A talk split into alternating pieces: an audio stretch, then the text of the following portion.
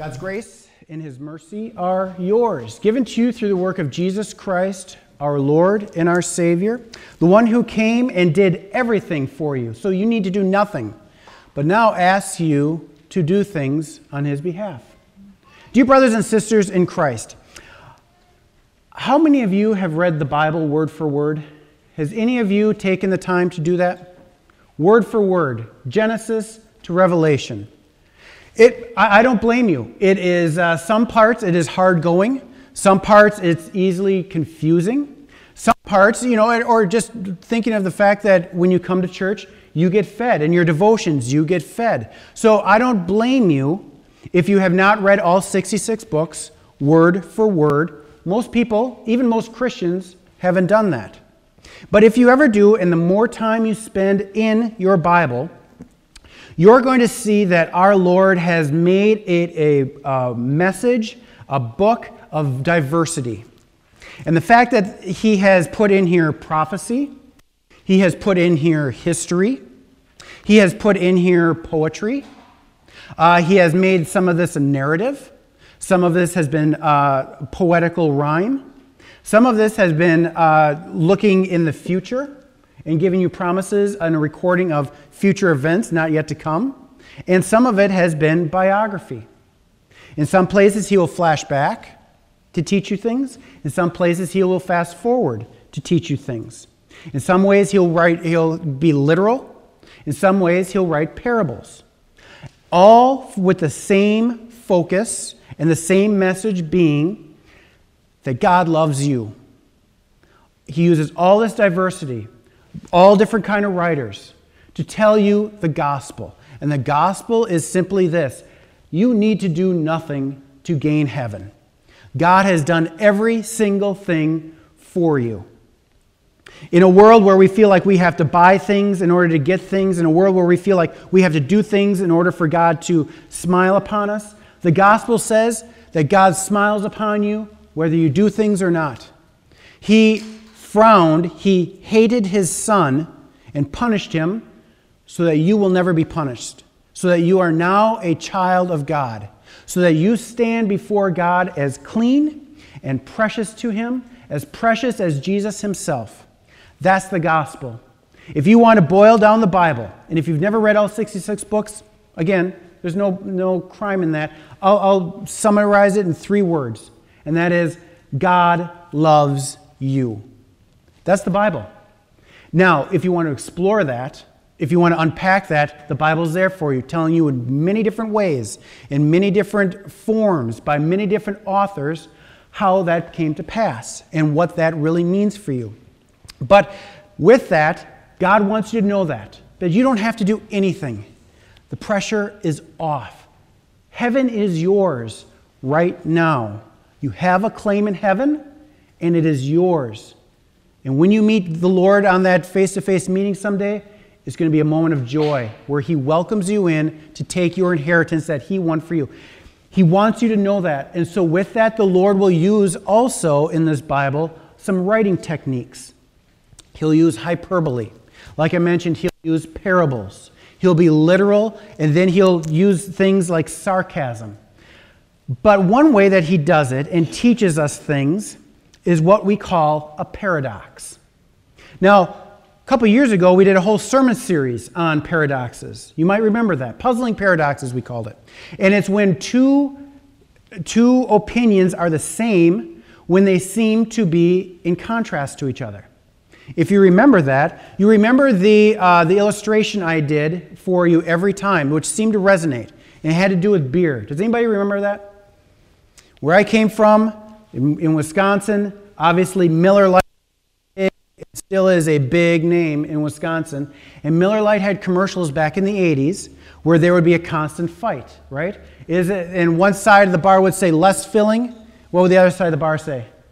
Tastes great, yeah. And you would have a big fight. You can't be less filling and taste great at the same time until someone, and usually a celebrity or a, a spokesman, would walk in and say, Boys, it can be the same.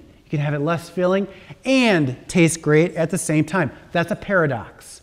And the Bible is filled with paradoxes. And we are going to sit at our Lord's feet today as we look forward to 29 with possibly the biggest paradox we ever face. And here are the, here are the, the here's the paradox of the day. The paradox of the day goes like this Do we have a God that has done it all for us? Yes. Do we have a Lord that says, There are things I want you to do? Yes. Uh, how can that be the same? If He has done everything and He wants us and is looking for us to do things, how can that be the same? To put it another way, are you saved by your works? No. But does God want us, does God want us to do works? Yes. And that's sometimes very puzzling. That is sometimes hard for us to undo. How can he want me to do works when I don't need to do works? How can he want me to trust that he has done everything when he has asked me to do things? And that's the paradox we're going to be looking at today. Once we untie that and we fully understand that, now when we look forward to 2019, we can see the best of both worlds. We can see where we stand in God's eyes. And then we can see what it means when He wants us to do things. And with that, if you're taking notes, you're going to see six different things that you can fill in. And what we're going to see here uh, later on, we're going to see six guidelines that you might want to incorporate in your life. While at one time, knowing God has done everything, but now, if I want to get better, if I want to change things, if I need to make changes in my life, how can I do that in a God pleasing way? So, the first thing we want to do today is we want to sit at our Lord's feet and have Him talk us through what it means to be a Christian. What it means to have a Lord that says, I have done everything for you, but I'm looking for you guys to do some things. How does that work? How does that jive in our head? So feel free to follow along. We're going to be going to James. We're going to be going to James chapter 3, chapter 2, I'm sorry. And it starts out this way. The Holy Spirit, through James, says this What good is it, my brothers, if a man claims to have faith but has no deeds. So he's asking us if you, if you say you have faith, well, that's great. But if you don't do anything about it, then really, well, what good is it? So last week we talked about how important faith was. Remember that? We talked last week about the, fa- the fact that you and I sin every single day. And He knows it. He knows everything that you've done. And yet, He says that's what you were. That's what you used to be. You used to be a sinner. Amazing. The fact that God looks back when you came to faith and says, that is where everything changed. When you came to faith, either through baptism or the Word, everything is now gone and washed away. That is what you were, not what you are. That's what you were, and that's how God sees you today. He sees you as forgiven, He sees you as holy, he sees you as blameless. So, with that, now he says, Now I want you to do something. I want you to act on that. I want you to represent me. You can represent me in here through your worship. You can also represent me out there through thanking me, through giving, through showing your trust and your love in different ways. So he continues by saying, what is it, my brothers, if a man claims to have faith but has no deeds? Can such faith save him? So if we refuse, he says, to do these things for God, well, boy, that's a good barometer on where we stand. If we choose to keep these things to ourselves and not share them, that puts us in a bad light and that tells us something about our faith. He gives an example. Verse 15 Suppose a brother or a sister is without clothes and daily food. And if one of you says to him, Go, I wish you well, keep warm and, and keep well fed, but does nothing about his physical needs, what good is it? Right? What good is it to have this great attitude and watch somebody struggle and watch somebody go through these things? In the same way, faith by itself, if not accompanied by action, is dead faith. I want to give you an example of this. I want to give you an example of this. I want you to picture this water that I put in our old baptismal bowl. I want you to picture this as faith and as God's blessings. And what God says is when I brought you to faith, I asked you to dig deep and I gave you all of these blessings. And this is how we naturally are. This is how we naturally act. We're like this right here. We dig deep and we go in deep for God's blessings. And we naturally go and we scoop it all up, all of His forgiveness and all of His love, and the fact that we are we uh, hear God saying, you know what, you don't need to apologize for anything. God has done everything for you, and we hold tight to everything that we have. That water is nice and safe. Nothing gets out. Nothing leaks out. It goes nowhere else, right? And God says, if that's how you are with your faith, that's dead faith. All you have done is hoarded that love that I have given to you, that forgiveness I have shown you. All you have done is kept it for yourself. Instead, God wants us to be leaky with it. And maybe that's why we baptize, pastors baptize with their hands. Because God wants you to say, dig deep. Dig deep and take all these things and let it run right out of you to somewhere else. Let it go out of you and show that love to someone else and show that forgiveness to that neighbor and go and show what I have done for you and have it come out and leak out right in front of you and then go back and get filled up again and do it again and let that leak out and let that just ooze from you. Everything you do is to reflect Jesus. That's how he wants you to be. And he says that if you are there and if you're that if you're that scoop and you just keep it inside of you, well that's just dead faith. All you are doing is keeping and hoarding. You are not doing anything about it. And he says that is a, a bad sign of your faith. That is a bad sign. Your barometer is showing that your faith life is not healthy because all you're doing is hoarding and you're not representing. Continuing on. But he says now there has to be balance, okay? If so, but someone will say, "You have faith, you have faith, I have deeds." Show me your faith without deeds, and I will show you my faith, but what I do. As the body without the spirit is dead, so faith without deeds is dead. Conversely, he says, if you are all about helping people, if you are all about doing things, but you don't come back and you don't trust in the one who did everything for you, well, then you're equally as dead. If you are trusting on your works, if you are taking pride in your works and not paying attention to what Jesus did for you, well, now you've gone the other way. Now you're trusting in your works and not trusting in the one that has done everything for you. So, with that, we see that there needs to be a balance. With that, we can fully understand now what God is saying. And He's saying, Has God done it all for you? Yes. So, with that, does God want me to do things? Yes. He has given me the water. He has given me all his blessings. He wants you to scoop it and trust in it. And then he wants it to leak from you and go and show to other people. Are you saved by your works? No. Jesus did everything for me. That's what I scoop up. That's what I trust in. But does God want that to come from you? And does God want you to do things now? Sure does. Because you now are his representative. You now are the one that's going to represent him in your personal mission fields. And you can let that leak out of you by the way you act, by the things that you want to do, by the things and the way you interact with other people, the way that you act and, and respond to Him in here, the way that you respond to Him out there. So, with that now, we see how that paradox works. And we see how James tells us that you can have one and the other. In fact, as we look forward to 2019, if you want to be healthy and if you want to have a healthy spiritual life, you have both. You have your faith standing firm on what God has done for you as you now look forward to start making some changes in your life. And that's what I want to focus on. Looking forward, what are some guidelines that God wants you to live by in 2019? Some of you, you might be on this already. Awesome. If that's you, that's great. But maybe this is a time for you to realize, you know what? I need to Wait, I need to get better at finances. I need to be a better uh, parent at home. But I also need to take and pay proper attention to my faith. And that's what we're going to look at right now. You have six blanks in front of you if you want to take notes. The very first thing is the first thing that you're going to want to write down and underline because I hope you never forget this. God hopes you never forget this. In fact, He has written an entire Bible telling you this very thing.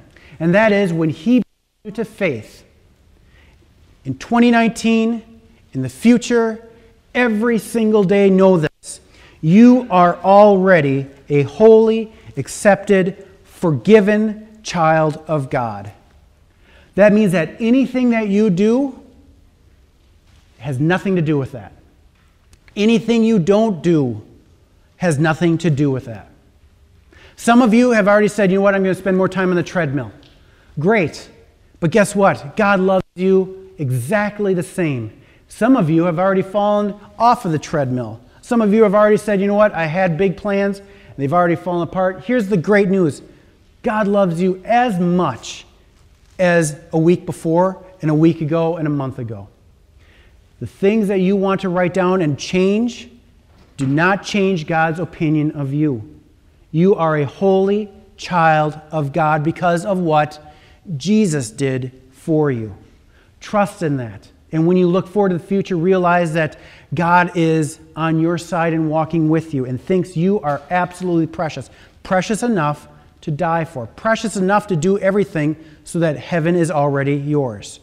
So, with knowing that now, remembering what James taught us, the second thing we're going to want to do is we're going to want to strive and progress. We are not going to need perfection. God doesn't expect you to be perfect. Do you know why God doesn't expect you to be perfect? Because you're a sinner. Let's just be honest about it. And sinners sin. That's why He sent His sinless Son to be perfect for you. What God is looking for is your very best. And with that, then, we can take perfection off the table. We can try and do our very best as we, as we progress, which means you're going to stumble. The things that you want to do to get better as a Christian and be better as a father and a mother and a son and a worker, you're going to stumble. You're going to fail. That's the way it is. But God is applauding you and cheering you on anyway the writer to the Philippians, Paul says this One thing I do, he says, forgetting what's behind and straining toward what is ahead, I press on toward the goal to win the prize for which God has called me heavenward in Christ Jesus. What he's saying is that he's made mistakes. You have made mistakes. It's good that you know that, but it's also good to know that in God's eyes, all those mistakes of, are who you were. That's not who you're going to be judged on. You're going to be judged in the fact that God sees Jesus and judges you on what Jesus has done. Here's the third thing, and the thing that is maybe the most important thing that we look at as we go forward. You are right now being empowered by the Holy Spirit.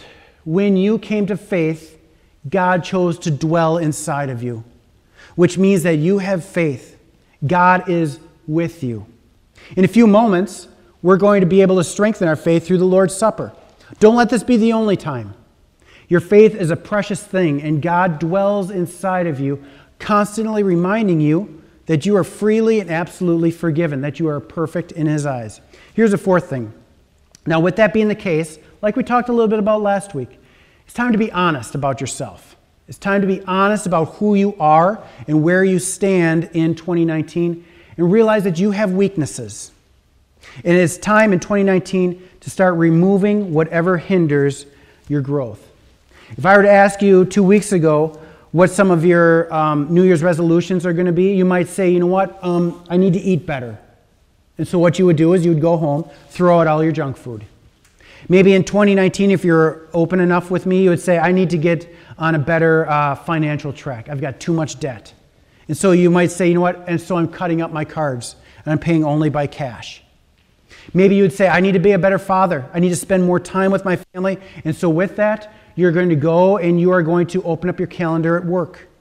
And what God is saying is, if you want to be a stronger Christian, if you want to have stronger faith, you're going to need to make changes in your life. Martin Luther said this. I got a couple quotes here for you. Martin Luther said this about that. He says, You know what? When it comes to temptation, you know what? You can't keep the birds from flying over your head. They're going to do what they're going to do, but you sure can keep them from making a nest in your hair. Meaning, you can't stop temptation from coming at you, but you can make it difficult for you to sin. How does that look in your life? You can make it difficult and not easy for you to fall into sin. What kind of changes need to be made in your life to make that happen? The writer of the Hebrews tells us, I just put it up, the writer of the Hebrews tells us this let's throw off everything that hinders and the sin that so easily entangles, and let us run with a perseverance the race marked out for us, fixing our eyes on Jesus, the pioneer and the perfecter of our faith. Which leads us now to number five. Number five in 2019, set out to make some holy habits. Get rid of the stuff that tangles you, get rid of the stuff that brings you down, get rid of the unhealthy stuff, and fill it in with something good. Like we talked about last week. Do you pray? What if you added more prayers to your life? Do you read your Bible? You don't need to read all 66 books to please God. Pick it up once a week. If you're picking it up once a week, pick it up twice a week. If you're picking it up twice a week, pick it up once a day. Maybe you're at a point where you come to church once every three, four weeks. Maybe you up that up so that you can be fed and take care of that faith that you have. Maybe you're to the point where you can uh, take part in Bible study and have and have and be heard a little bit Ask your personal questions. Come into a place where you go and you can be fed. Take care of your faith. Do something better. Do something more. Make something a holy habit. And then finally, in 2019, set about to join with others for encouragement. You know, one of the real blessings that we have here at Hope is this is the fact that we get to turn our attention to God with other sinners. The thing that I always try to say is we are a hospital, we are not a museum. You are sitting next to someone who is broken like you are. You are sitting next to someone who needs help like you do. None of us are perfect. Nobody in here is perfect, but we join here not for the cookies, not for the camaraderie. We join here to hear what God has done for you, but join with others to encourage them so we can pray for one another so we can help one another, so we can cry with one another if needed, so we can celebrate with one another. Those are some healthy things that we can do in our life. As we look forward to 2019, we hear what James is teaching us. We hear what God is teaching us through James, and that is to know that your faith is what you stand on. That's your bedrock. That's what God has done for you. Now he says, go. Be that leaky hand to someone else. Go and do what Jesus did for you, did everything for you, and made sure that you had that. And when you do that, you are going to make an impact in your life. You're going to make an impact in someone else's life. You're going to make an impact in someone's eternity. Let's close by going to our Lord in prayer. Dear Lord in heaven, we first want to thank you for your gift of grace. The fact that you were willing to go on the cross and die for us and do everything for us and then judge us on what Jesus did for us is the greatest gift and something that we always cherish. Thank you, Lord. Let us now make changes in our lives as a thank offering to you. Let us take things out of our lives that hinder our faith and replace them with good things, things that strengthen the faith that you have given us and things that make you look good. As we look forward to 2019, continue to lead us and strengthen us as uh, we look forward to our home in heaven that you have given to us, again, purely out of grace. Amen.